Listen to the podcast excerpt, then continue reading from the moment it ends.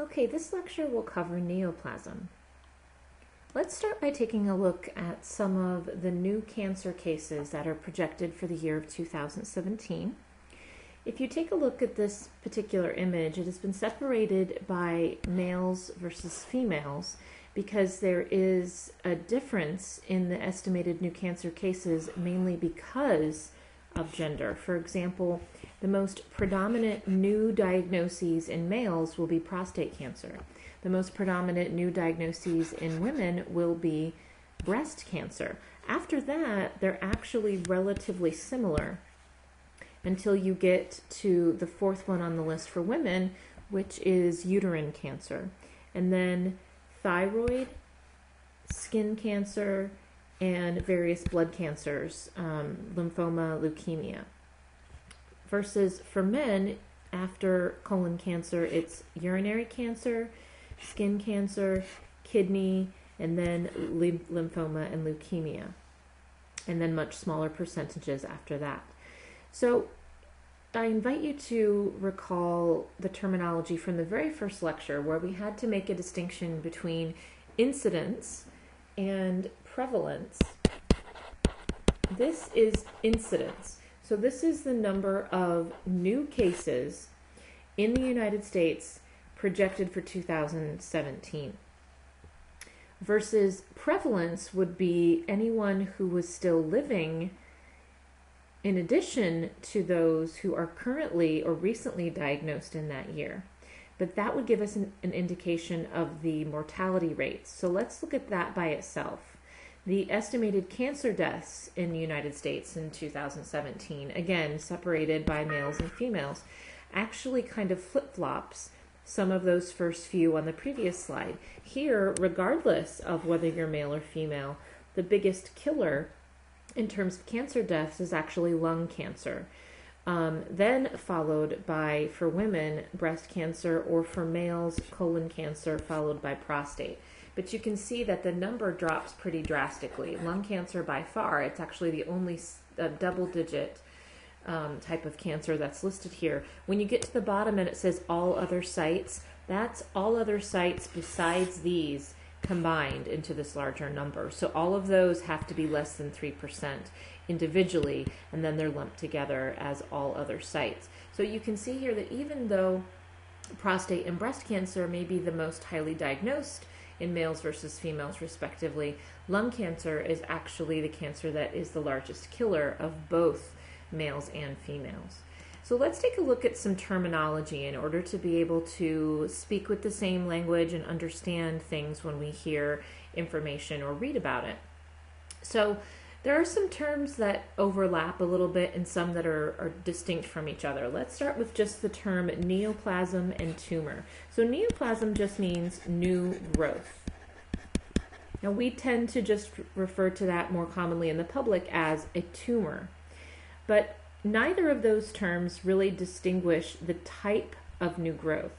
So, in order to understand what's truly going on from a clinical sense, you would use the words benign or malignant to describe the new growth or tumor. And then to go along with that, malignancy is usually called cancer. So, you can't have new growth that um, does not have a lot of harm associated with it. Then we would further describe that new growth or tumor based on the types of cells or tissue of origin um, that is present in that new growth or tumor. So here you usually have some sort of root word, usually from a Latin term, that's going to give you an idea of the cell of origin or tissue of origin. And there's a graphic here that kind of describes that a little bit. So usually here you've got some sort of, and this here they're calling it a prefix, prefix excuse me, a prefix, but I'm kind of calling it a root word. Here, if we're referring to fatty tissue, it would have the prefix or root word lipo. If it's bone, osteo. If it's fibrous tissue, um, the prefix fib or fibro often used chondro for cartilage, hemangio for blood vessel, and then some different terms for the type of muscle if that is included. But that's usually only part of it. You also have to have some sort of suffix or ending to that that usually indicates behavior or growth of that tumor. And this is where you get a distinction usually between a benign growth versus a malignant growth. And usually, if you just put the ending oma on something, it's usually just indicating some sort of benign growth of a tissue. And an example here would be a lipoma. A lipoma is a benign fatty tumor. And actually, those are quite common, for example, in dogs. I know my dog has several of those types of tumors, but they're benign. If you put an ending such as carcinoma,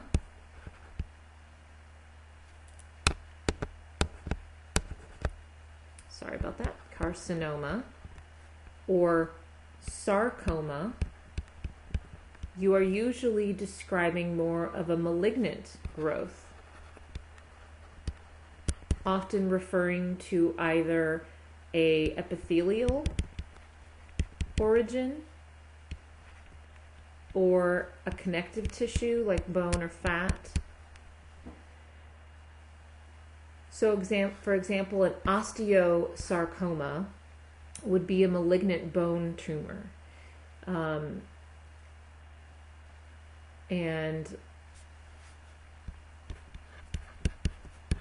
there are many other examples in, out there and occasionally you will have some that don't quite follow some of the quote unquote rules about naming of tumors.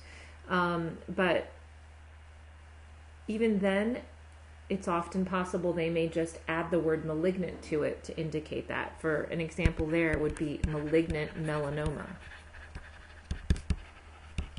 Because melanoma by itself might just indicate it's a benign growth of melanocytes and that's not actually the case. It is a relatively malignant form of skin cancer, for example. But in order to really understand more about behavior, we have to compare the general characteristics of neoplasm versus those that are different between benign, and malignant growth. Now, all neoplasm, regardless of whether it's benign or malignant, could be considered what's called a space occupying lesion.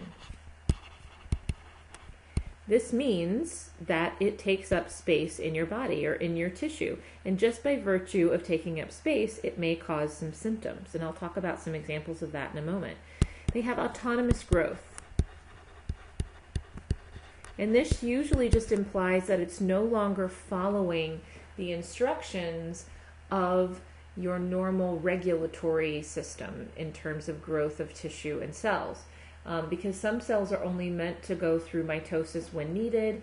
Other ones are meant to die after a certain period of time. And so when those normal processes are altered, it is considered autonomous growth.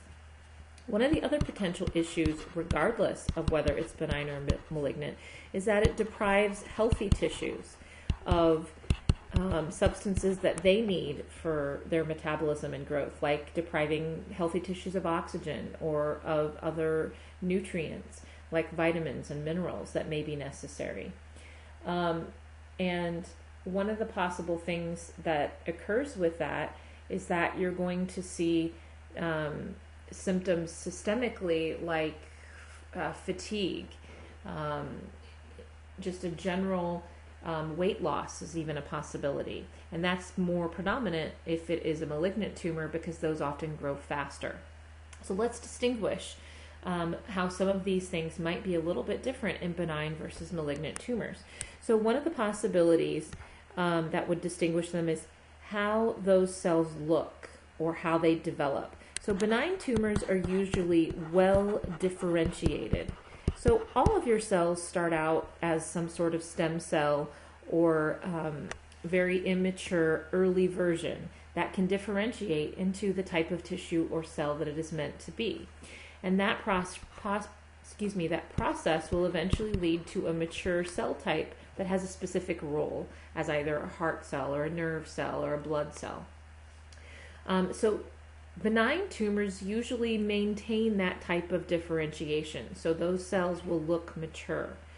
However, malignant cells often look less mature and they are more undifferentiated, meaning that they look more like the very early versions of some of those tissues or stem cells. They are more primitive, so to speak. And because of that, many times they are non functional. So, this means that even if that tumor um, originally was part of liver tissue, at some point here, as it begins to grow and the cells are more primitive and undifferentiated, they now will no longer have that original function that they had as a liver cell.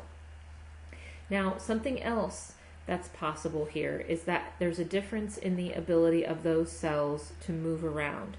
So, usually, a benign tumor is not capable of metastasis, whereas malignant tumors are capable of separating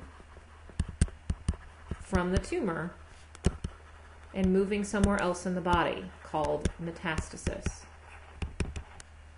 Okay, and part of this is because locally here they can expand if it's a benign tumor, but it can't completely break off because it's usually encapsulated in some sort of protective tissue. So they'll locally expand but won't break off and, and spread out. And that's mainly um, a big difference here because here we are not encapsulated. And there's less adhesion.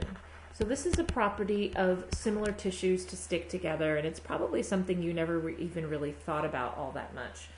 For example, why is it that heart cells stick together as heart cells? Why is it that muscle cells stick together as muscle cells?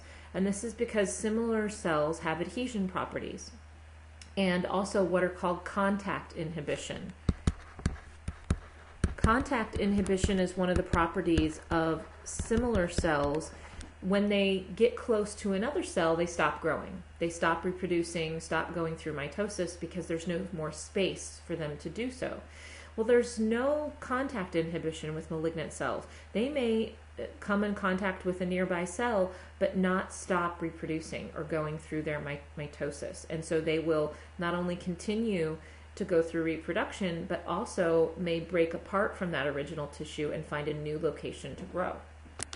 The other possibility here is that because of that, these are going to be more local effects from this tumor versus this will have both local and systemic effects because of that possibility of having spread to a distant site.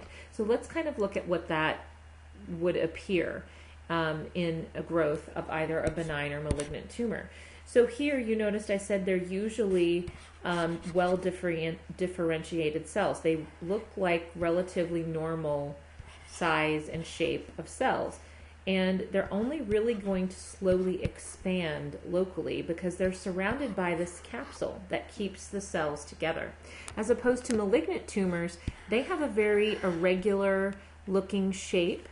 The cells that are within them are irregular in shape and size.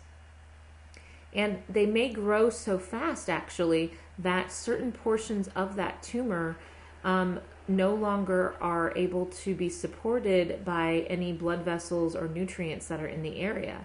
So, one of the possible things that could occur is that they spread to distant sites through blood vessels or spread through the local tissue. And they may even have areas of necrosis if they are not able to grow new blood cells to promote the um, infusion of nutrients and oxygen for their own growth.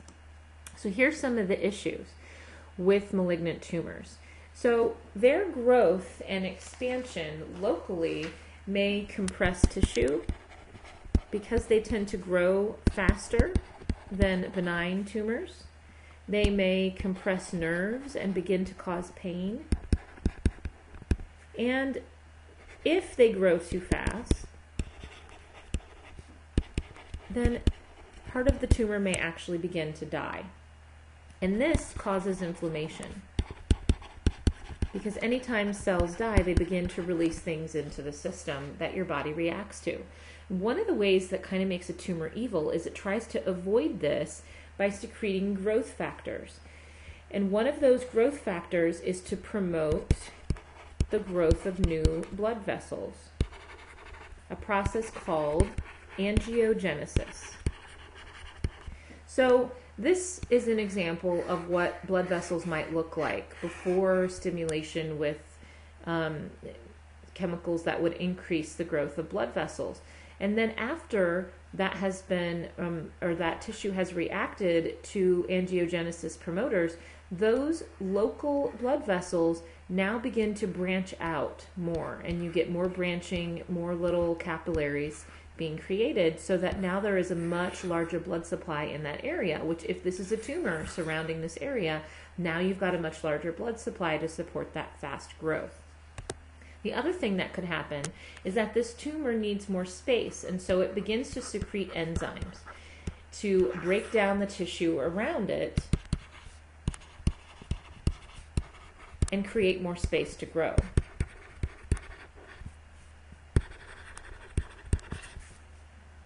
So this is part of tissue invasion. And one of the possible things, for example, that might be secreted is collagenase. Right, we know that collagen is one of those basic building blocks or structural components or protein matrices that help support your tissue. And so by breaking down collagen, it's going to make that tissue um, less supported and more susceptible to spread of a local tumor. Now, if you recall, I said that your malignant tumors have no adhesion or less adhesion. And so this will not only allow for local spread, but also for metastasis. And the way that that happens, and I'll talk about this more in a second, is through blood and lymphatic vessels. allowing for secondary tumors to develop in distant sites. Now, how does this all even get started? Well, the process of cells becoming cancerous is called carcinogenesis, so the start of cancer. And what we do know is that while there are certain cancers that have a pretty specific link to a cause, there are also many cases where even when the, that relationship or risk factor is present, that for some reason someone doesn't develop cancer. So, as an example, we know that smoking is highly associated with lung cancer. But we also have seen many cases of people who have smoked quite a bit multiple packs a day, and for some reason they don't end up with cancer, while someone who's only been exposed to secondhand smoke from a spouse in their home, they end up with lung cancer. So we know that it's more than just individual risk factors, that there are multiple different things that go into producing the existence of cancer in an individual. And that's because part of it has to do with the individual's own physiology, that things that include like the immune system and the ability of their um, white blood cells to recognize and get rid of any malignant cells that develop, and also their own exercise, nutrition, and behavioral status as to what might allow someone to progress and someone else not to progress, even with the same number of risk factors. But something that we do know is closely related at a microscopic level is damaged DNA or damaged genes. We can pinpoint that some of these cancers are because those risk factors we know about, like smoking, for example, somehow damages cells at the DNA or gene level. And there's a couple different examples here that have been researched. We know that there are proto-oncogenes. These are normal genes that promote normal cell division. And if they are damaged, they may become an oncogene. An oncogene is an abnormal proto oncogene, and here, rather than promoting normal cell division, it promotes abnormal cell division. or uncontrolled cell division. We also know that the human body has various tumor suppressor genes that do exactly what their names imply. These, instead of promoting cell division, they inhibit cell division in a normal state. And so when they are damaged, then cells divide unchecked. Normally they suppress growth, so if they're damaged, then the division will go unchecked. We also know that there are genes that are programmed to tell a cell when it should die. If you recall this term from the very first lecture, apoptosis is normal programmed cell death because red blood cells, for example, are meant to live for 120 days, but certain white blood cells, like neutrophils, may only live two to three days. And so certain cells have a finite lifetime. Heart cells, muscle cells, nerve cells are meant to last a lifetime. So we know, for example, that 50% of cancers have been found to have a defective P53 apoptosis gene. So, this has been a big part of cancer research. It's quite possible that some of those tumors that develop occur because the genes that normally tell those cells that it's time to die never are triggered. And so the cell doesn't die in its normal lifetime, the time when it's supposed to go away. We also know that there is damage to DNA all the time as part of absolutely normal mitosis or normal exposures like UV light, sun exposure, or things from the environment like smoke. But we have our own way of repairing those in the system. You probably have mutations and abnormalities occurring at any time during your mitotic process in your various cells. But normally you have these genes that repair and take care of those abnormalities before they're able to be passed down to a daughter cell. So it's also possible here that you've got some sort of abnormality in a DNA repair gene that allows a mutation to propagate within a cell line. And so that would be where you get an abnormality in the grouping of cells that becomes a tumor. So these are all possible ways that either smoking or infection with HPV or exposure to toxins can all end up causing d- damage to DNA or genes that end up leading to pre malignancy and eventually cancer. So, pre malignancy um, usually has a series of steps. Initially, you may have some atypical, sort of slightly abnormal looking genes, or I'm sorry, cells, but not cancerous yet. Here, it's even possible for dysplastic cells to return to normal. So, I'll give you an example that especially women will understand. When a pap smear is done um, during a normal gynecologic visit for a woman, one of the things that they're looking for in those cervical cells is cervical dysplasia. And that's because we know that abnormal or atypical cells may be an indication that those cells have been infected with a virus that can lead to cervical cancer, like HPV. But it's possible, if the body is able to clear that, that those cells may revert to normal and it will not progress to cancer.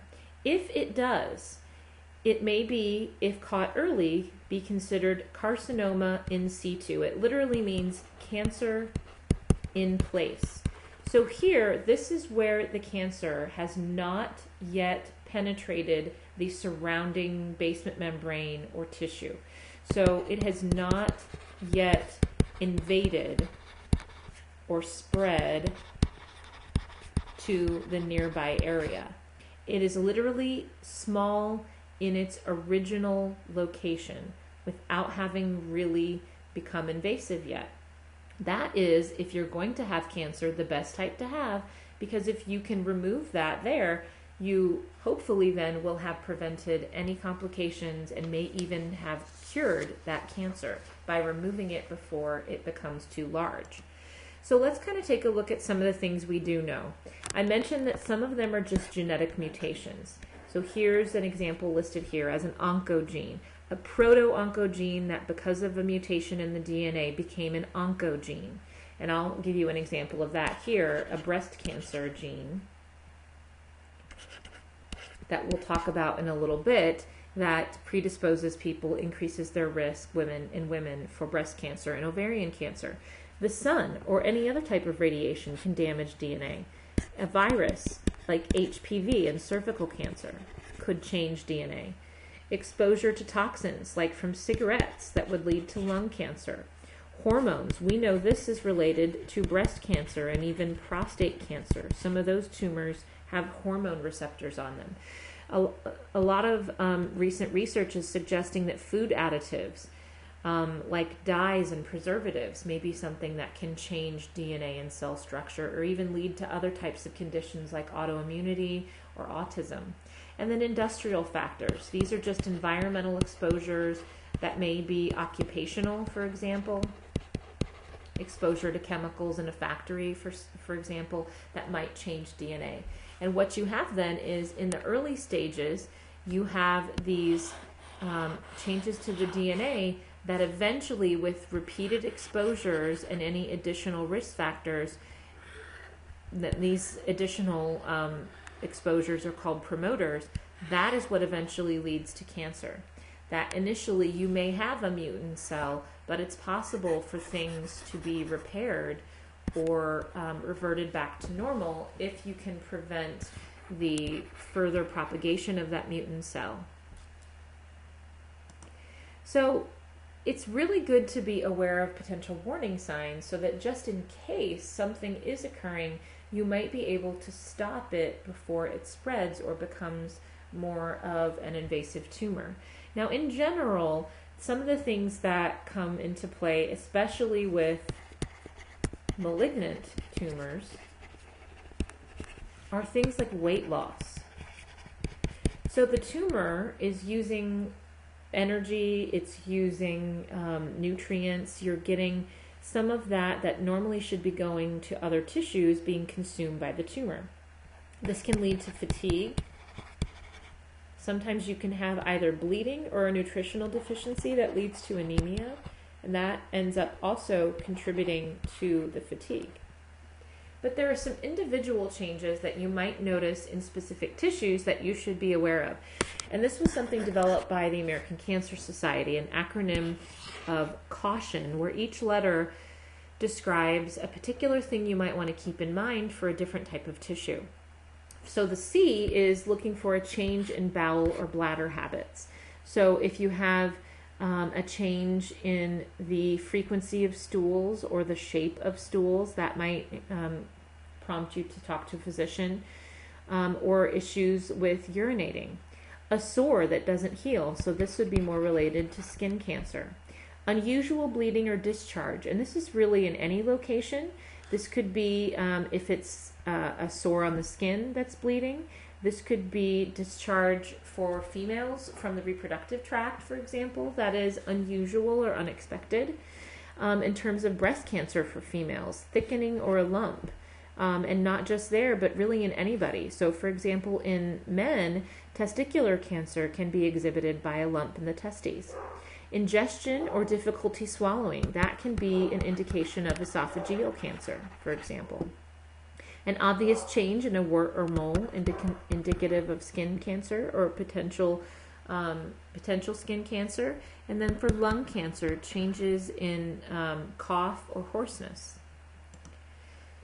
The um, properties of symptoms with cancer are really going to depend on the type of cancer, the location, the um, extent of cancer at the time of diagnosis. And in fact, I hesitate with some of these um, types of signs and symptoms because some of these aren't even present early on. Um, the initial changes that cause cancer go completely unnoticed for the most part until the tumor is large enough to cause issues. So, um, one of the first things that could be local, or I'm sorry, one of the later things that could be local is pain. And this is because usually the tumor has to be large enough to begin to either compress tissue or to irritate nerves. That is not one of the first things that individuals might notice. And also, when the um, tumor is large enough to either obstruct, in this case, blood vessels, it could obstruct some sort of exit from the body, like bladder or bowel. It's also possible, for example, in the lungs, that you could have dis- difficulty with breathing because of the tumor obstructing a bronchial space or alveoli. And so these are going to be things that you might notice later on. Some of those sort of sneaky things um, that can be overlooked, unfortunately, are typically more systemic. Things like weight loss or cachexia. Cachexia is just a technical term for sort of a wasting that involves a lot of a lot a loss of a lot of muscle or protein. Um, and here there are multiple reasons this could happen. This could just be because of a loss of appetite or anorexia. That's the technical term, not the same as anorexia nervosa, which is a um, an eating disorder, but just a loss of appetite. It could be that pain or stress or anxiety are changing the eating habits of somebody, or what's called nutrient trapping, which is what the tumor does when it's using up some of those um, normal nutritional um, objects that the body would be needing for its own maintenance of tissue. Anemia is a possibility that either could be because of a decrease of food intake necessary for producing new red blood cells or bone marrow suppression. This could be because of um, cancer growth itself or treatment for cancer or even the possibility that the tumor has caused chronic bleeding that cannot be replaced quickly enough before the person becomes anemic. Now, related to bone marrow suppression, remember that not only are red blood cells made in the bone marrow, but so are white blood cells and platelets. So, if platelet counts become low because of bone marrow suppression, you may also have an increase in bleeding because of that. You could have low white blood cell counts if the bone marrow is suppressed to the point where you're not getting those cells put out either. The big issue with this is either because of any of these previous things related to nutrition or bone marrow suppression, you could have a decrease in host resistance. In other words, immunity. And this means that the individual not only will have a decreased ability to ward off infections, but that also lessens the body's ability to take care of any abnormal cells because you do have that capability of removing abnormal cancerous cells in the very early stages. Now, something that is kind of frustrating from a diagnostic standpoint is that some tumors develop the ability to produce hormones. And this is called, and this is something big you should know, called paraneoplastic syndrome. So, this is the production of hormones or other substances normally made somewhere else. And what happens is the release of these other things into the system kind of masks the cancer. And one of the primary examples of this, for example, is some lung tumors may begin to secrete cortisol. Now, if you recall from anatomy and physiology, cortisol is made in the adrenal glands, which are right on top of your kidneys. And when you have an elevated amount of cortisol in your system, it is called Cushing's disease.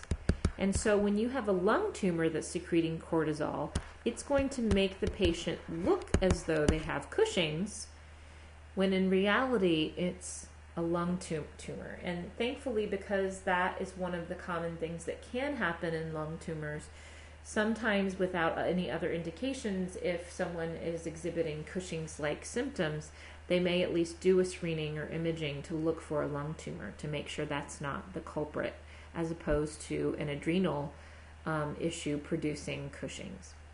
So that's something to keep in mind. It's kind of one of those things that it's not native to the tissue, um, but the tumor has developed the ability to secrete those things um, that will affect the systemic symptoms of the individual.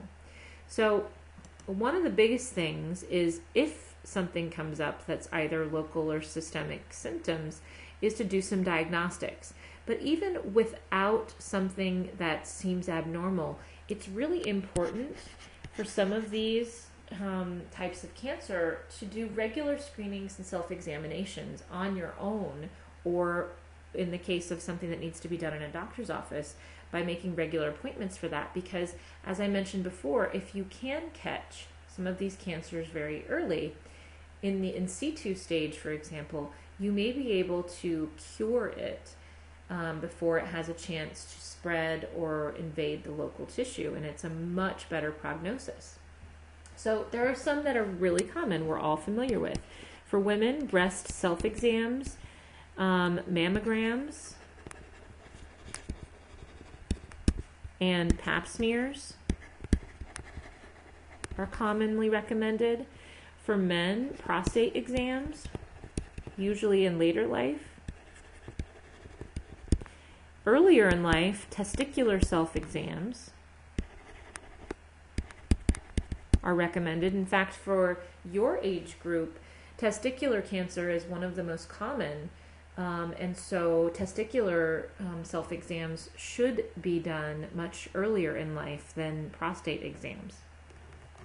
Um, later in life, for all ages, things like colonoscopies,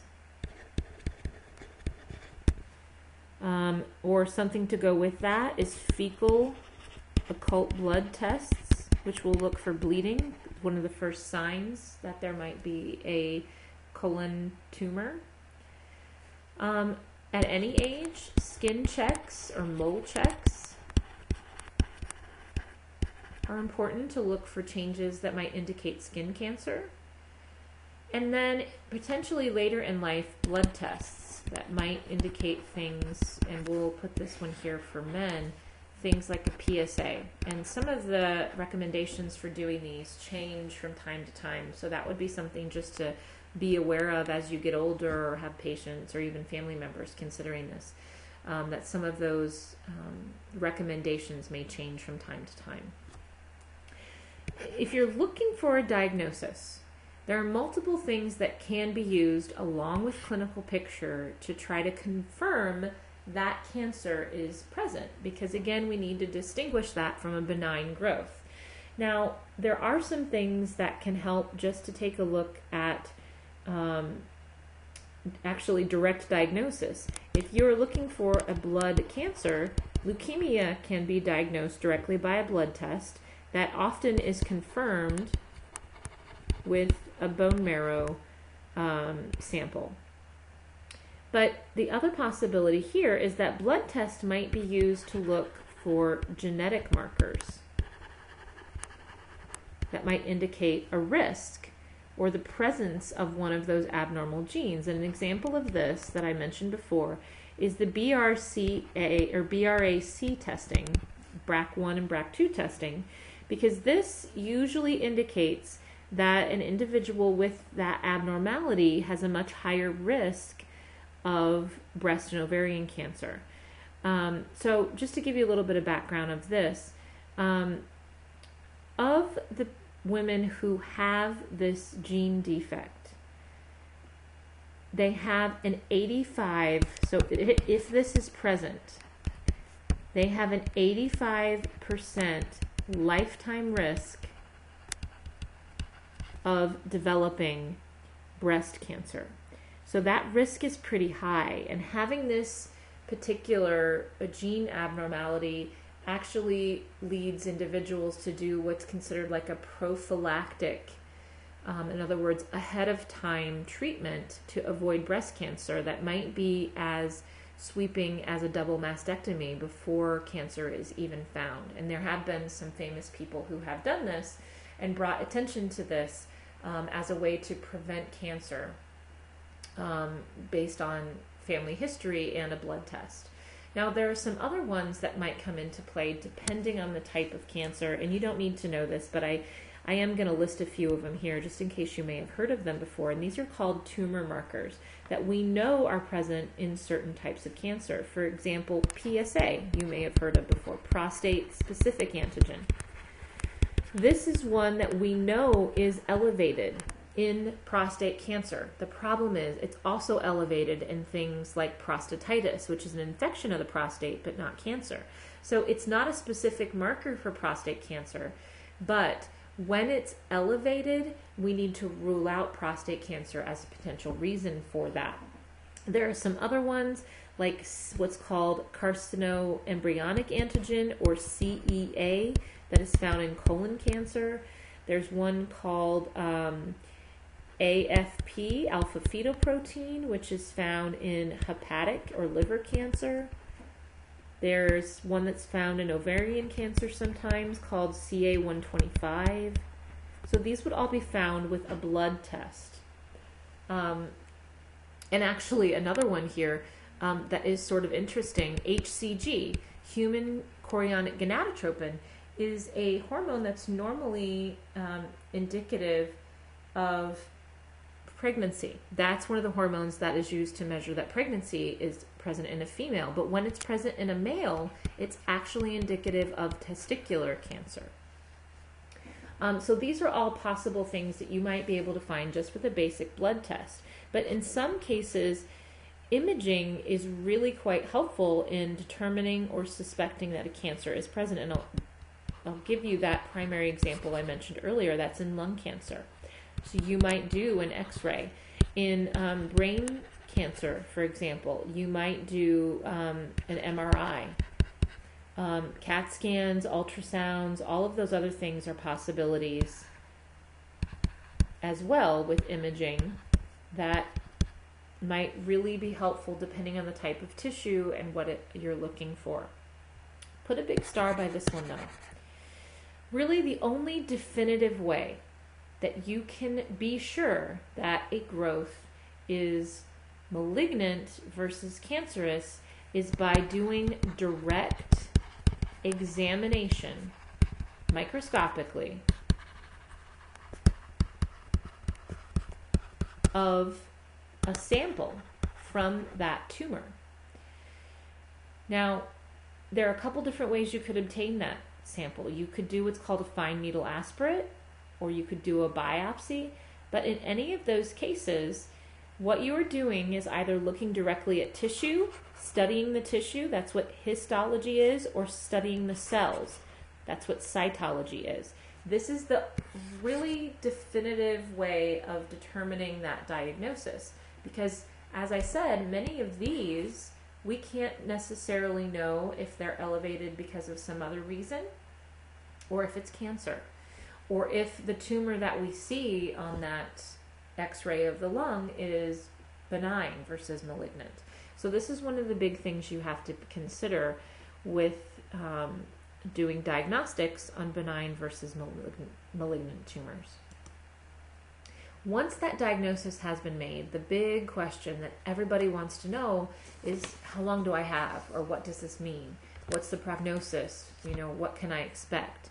And in order to understand that, usually both grading and staging of the tumor or cancer is done.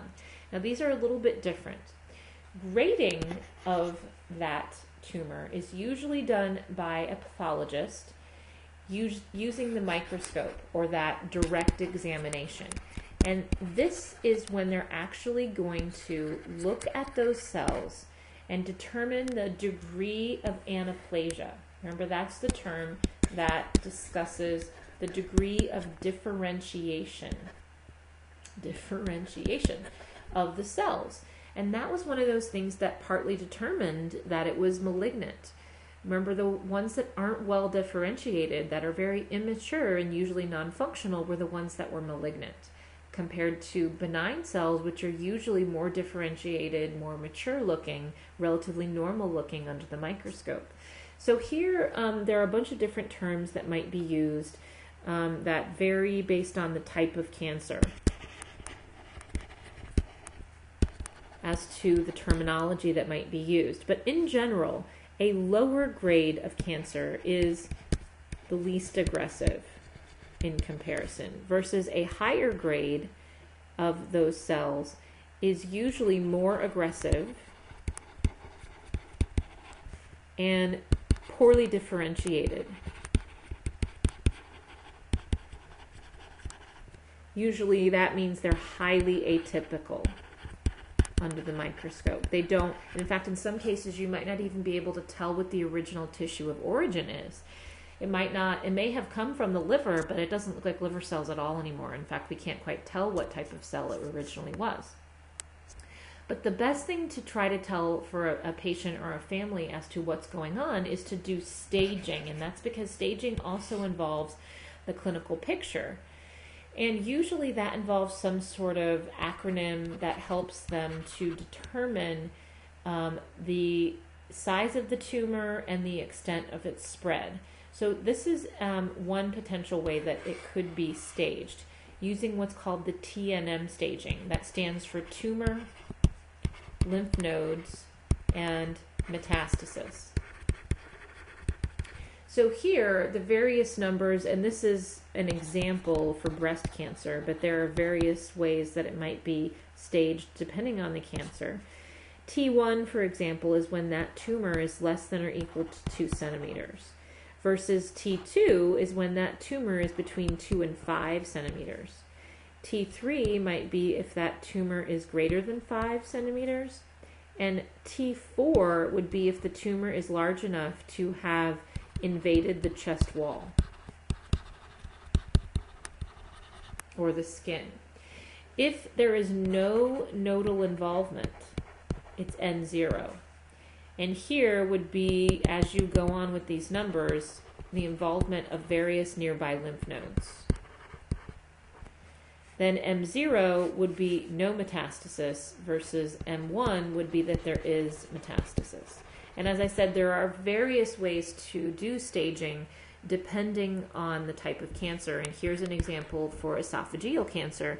You can see here the different types um, of T numbers that are used to indicate the esophageal tumor and its size, whether or not lymph nodes are included, the number of lymph nodes that are included, and then whether or not it's metastasized is not really shown on this image, but that's sort of obvious if you're finding it at a distant location outside of the lymph nodes. So, how does it spread? How does it move? Well, the first possibility is just in general that it spreads locally, and that's called invasion. Here, it just is going to move into the nearby tissue. And part of how it does that is it releases some of those enzymes, things that are going to break down the nearby tissue, like collagenase. And the example that's shown here is a cervical cancer that just begins to spread and may get into the tissue eventually, potentially getting into tissue that is nearby but outside of the cervix. Like um, behind the cervix, it might begin to colonize the colon. In front of the uterus, it might begin to colonize the bladder as opposed to metastasis, that term that we've all heard of before, that is a pretty scary term. So, this is movement of cells to a distant site. And the way that this happens is using blood and lymphatic vessels. But here, one of the issues is that once you have metastasis, you need to try to determine the difference between a primary versus a secondary tumor. So let me give you an example of this just to avoid some confusion. Let's say that initially someone had breast cancer and that breast cancer metastasized. So let's say that it metastasized um, through a lymph node and the lymphatic system to the lungs, which are nearby, obviously. Here, if you end up with a tumor in the lung, it's not, not now considered lung cancer.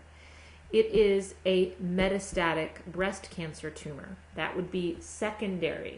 So it is still the original type of tissue, it's just in a new location. It doesn't mean that the person now has lung cancer. Or, for example, if some of that tissue moved to the liver or to the brain, they don't now also have brain cancer and liver cancer. It's still just metastatic breast cancer in a new site. Now, the other possibility here is that you have spread of tumor cells within a body cavity. So you have to think back to your anatomy and physiology. So the example that's shown here is in the abdominal cavity or the peritoneal cavity. And here you have to kind of remember that there are certain organs that are just in that cavity protected from and separated from, in this case, the pleural cavity where your lungs and heart are. And so here, if you have a ovarian tumor, that is able to have cells break off and float around in the peritoneal tissue or the peritoneal fluid, I mean, then you could have it depositing on the outside of organs in various places in this cavity that then could begin to grow. So, this is something where it's the fluid itself that enhances the movement of the abnormal cells throughout the tissues. Now, this is also going to come into play with the type of treatment. Now, the approach to treatment sometimes depends on the stage in which it is diagnosed, the location, how advanced that type of tumor is, and this is where staging comes into play. So, we usually describe it as curative versus palliative treatment. Now, there is kind of a gray line here as well. Traditionally, curative treatment is anything that is meant to cure the cancer, whereas palliative care is a part of making somebody comfortable. Now, a lot of people think that this only happens at the end of life. However, if you talk to anyone in the nursing department, they will tell you that palliative care should occur throughout curative care as well it should always be part of the effort to make someone comfortable during any type of treatment. And this is partly just treating symptoms in order to improve um, quality of life. However, if the cancer is advanced, sometimes palliative treatment becomes the only type of treatment that is given as someone is near death.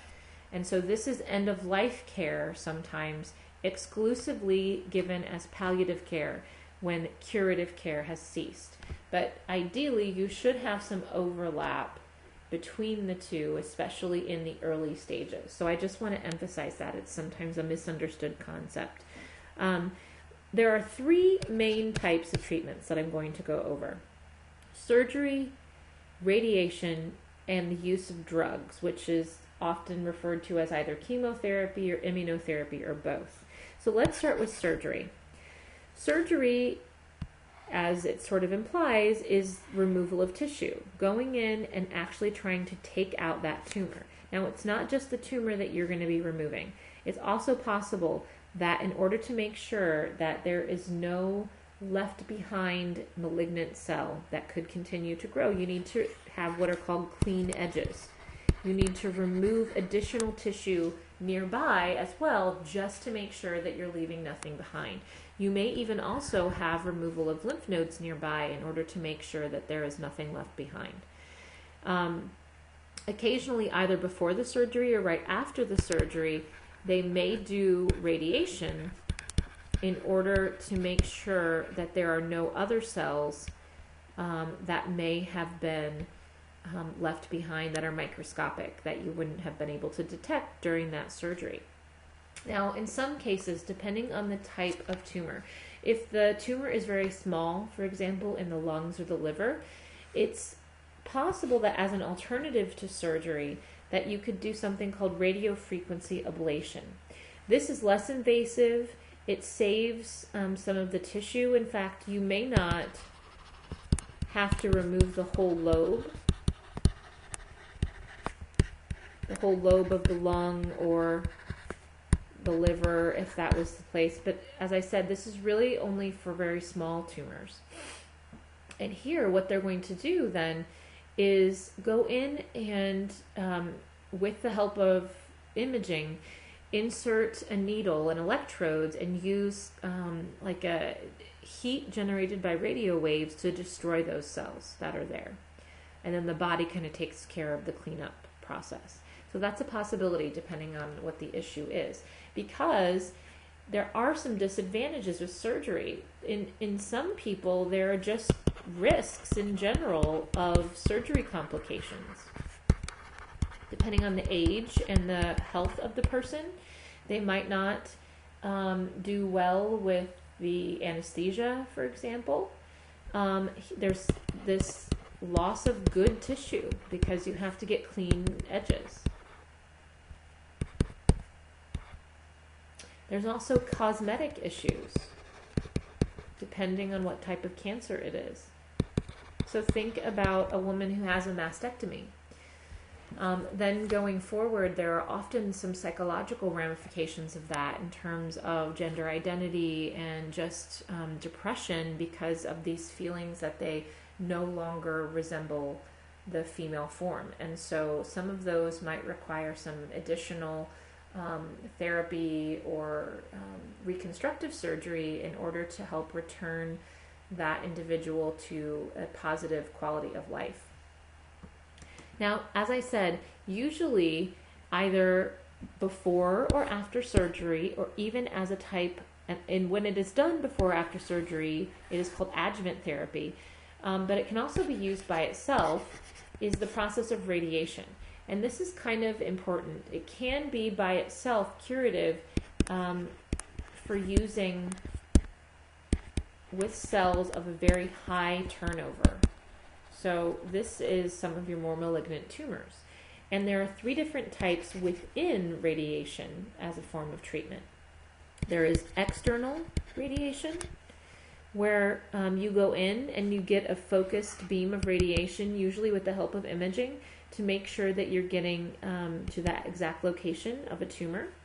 And here, the nice thing is, is you go in usually daily for six weeks or so, but there's no radiation remaining when you leave. As opposed to these next two, which are both, which are both types of internal radiation. Um, one of them is called brachytherapy. Brachytherapy is the insertion of radioactive seeds. So they kind of encase the radiation in these little objects that they place at um, the site of the tumor. It's done for prostate cancer sometimes, and they've been exploring it for breast cancer also. Um, but what happens here is then you are walking around with a radioactive isotope inside your body until it slowly decays by its half life. And so you do have to be careful of exposures to people that are around you who might be more susceptible, like children. Um, and then there's also a radioactive solution and this would be for a body cavity. So, that previous example that I gave you of how cancer can spread within the peritoneal cavity, for example, um, you might want to flush that cavity with a radioactive solution in order to make sure you don't have any extra cells that are spreading within that body fluid. But don't confuse seeding um, as a treatment by brachytherapy with seeding of tumor cells as a method of spreading. They're different concepts. What are the adverse effects of radiation? Well, part of this depends on the location, and how it is done. There might be relatively few adverse effects with brachytherapy for prostate cancer. Um, but if it's a larger radioactive field, and it is an external radiation, for example, you might see, let's say, in a woman who ha- is having radiation therapy for breast cancer, that the skin around the area gets almost like a sunburn, that there is hair loss on the skin or tissue near that um, the field of treatment.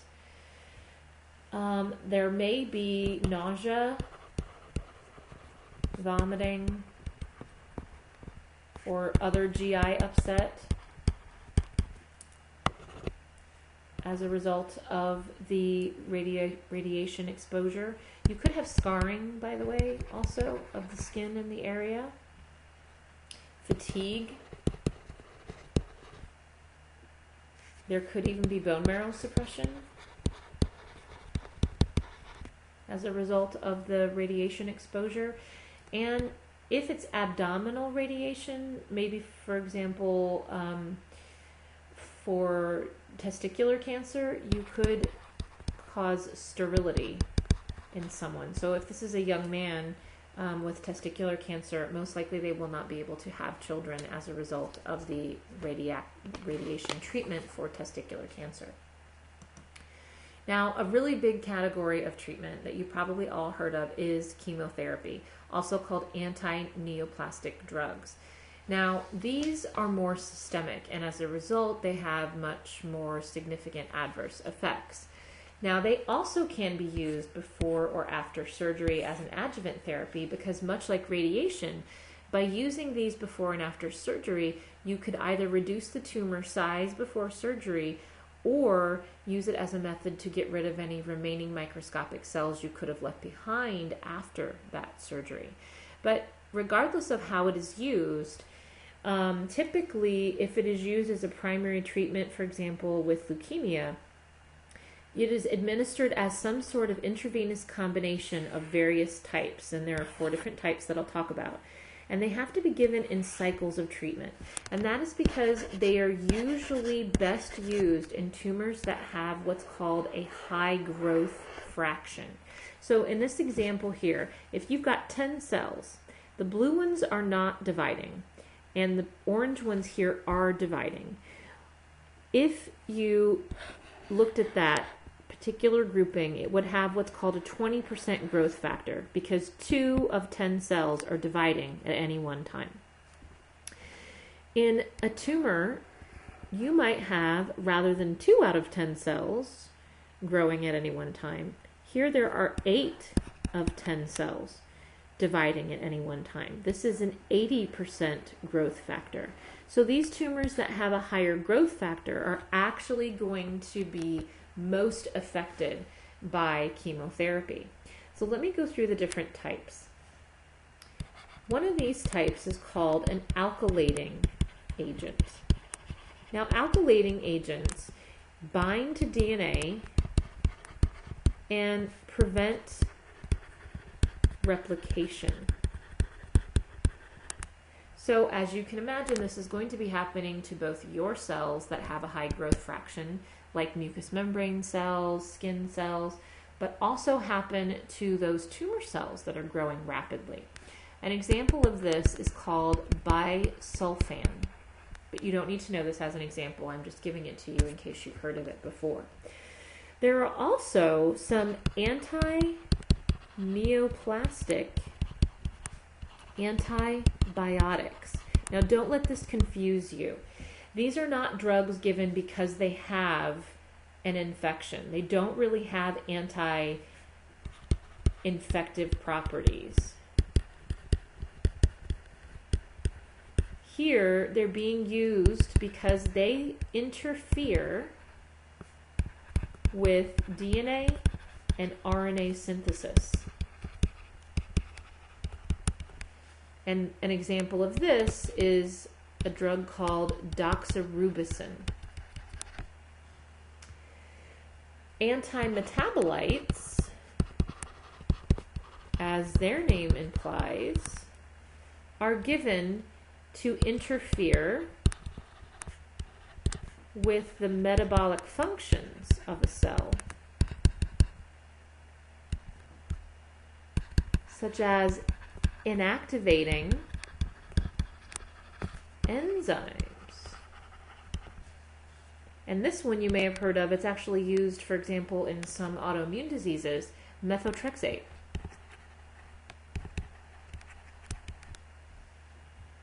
Oops, sorry about that.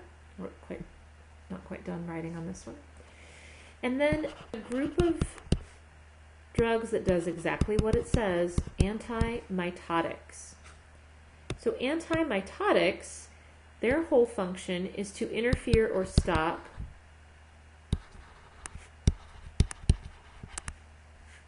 sorry, my pen is getting finicky.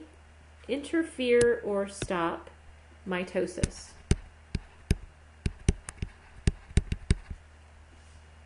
Oh my goodness, I am sorry. Something's going on with my pen. I will keep going as best I can. So here, one of the examples you may have heard of before, or you may see in the next slide, is called vinblastine. Now, because these drugs tend to attack the replication of a cell in different places in their cell cycle, they're often, as I said, given in some sort of cocktail or combination in order to get at as many of these growing cells as possible in case they are in different um, stages of replication. However, this creates a whole lot of issues. Um, there's often hair loss because that's one of your like rapidly growing or replacing cells.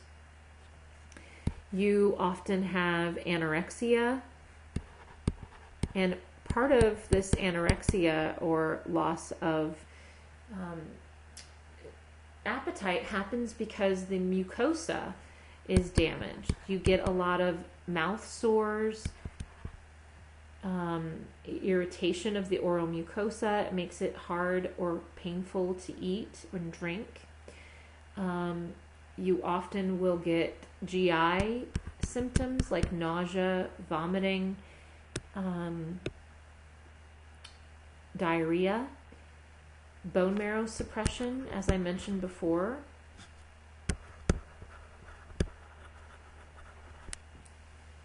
And some of these we can um, address with other drugs, and I'll talk about those in a second. But usually, this can be um, a tough time shortly after it's been administered to adjust to some of these changes. So, here's an example here's vinblastine being used, doxorubicin, bleomycin. In this, um, oh, and dacarbazine. So, this is an example of a way that Hodgkin's disease is treated called ABVD. These are four different drugs that each block the replication of a cell in different parts of their um, cell cycle so that you are hopefully getting um, the most cells being affected that are rapidly dividing at one particular time. And so by doing multiple phases of this, you're going to get at the most cancer cells. Now, other drugs are often used depending on the type of cancer or the individual situation. For example, sometimes steroids are given to help as an anti inflammatory. It's also possible that you are giving a hormone because that particular tumor responds to it. So, as an example, giving estrogen to somebody with prostate cancer may actually slow the growth of that tumor. There are some tumors that grow better in the presence of hormone, and so you may want to give an anti hormone. Example of that is tamoxifen. This is an anti estrogen that is used to treat breast cancer that has hormonal receptors on the surface of its tumor. And so by blocking the estrogen effect on that tumor, you can slow its growth. Now, one really big area of research more recently is called immunotherapy also sometimes called biologic response modifiers. And that term is used for treatments even in other types of diseases like autoimmune disease. So this will come back again. But immunotherapy is a term that's sometimes used more specifically for cancer because this helps to bu- boost the normal immune response to tumors. And there are a couple ways that this could happen. Sometimes they give interferon, although this sometimes isn't as effective as desired. If you recall, that's a substance that can make nearby cells more resistant to cancer or viral infection. Sometimes they may even use a vaccine. For example, there's a TB vaccine called BCG that is sometimes given for treating bladder cancer because it brings um, different types of white blood cells to that area so that you get a boosted immune response. There's also another drug that's sometimes used for breast cancer called Herceptin, that's the trade name. that will increase the immune response to cancers. And I have actually seen um, commercials more recently for other immunotherapy drugs that are recently introduced to the market. So you may see these more predominant in the future as a way to help treat cancer, mainly because the ideal is that they would have fewer side effects because they're using your body's own defense mechanisms to fight the disease. Something else that can um, help is to reduce the blood supply to that particular tumor that has developed its own blood supply through angiogenesis. So, angiogenesis inhibitors such as Avastin, this is the trade name for that drug, may be used, although you have to balance this with the possibility that reducing the blood supply means that things like chemotherapy won't be able to get to that area either. So, that's kind of a balancing act. Then, here's a really great list of supportive drugs that are quite often used for improving quality of life or to reduce complications like infection. So, if you recall me mentioning that with um, chemotherapy, it's quite possible that somebody may end up having um, nausea and vomiting. And this has become a really big part of helping with chemotherapy is getting that right balance of antiemetics. This can really help, and this is an example of a drug, Zofran, that can help reduce those really annoying um, nausea and vomiting symptoms after chemotherapy that make it so that somebody is so sick that they can't really function. Um, and so balancing that can really help someone have um, a, a more higher level of function after chemotherapy treatment. In addition to that, analgesics may help with any pain that's occurring as a result of either the disease itself or the treatment. And the um, potential risk for anemia um, and infection because of low white blood cell counts is something that they really want to try to avoid. In fact, sometimes chemotherapy, a round of chemotherapy may have to be delayed if the blood counts are too low. So they do monitor these um, a lot.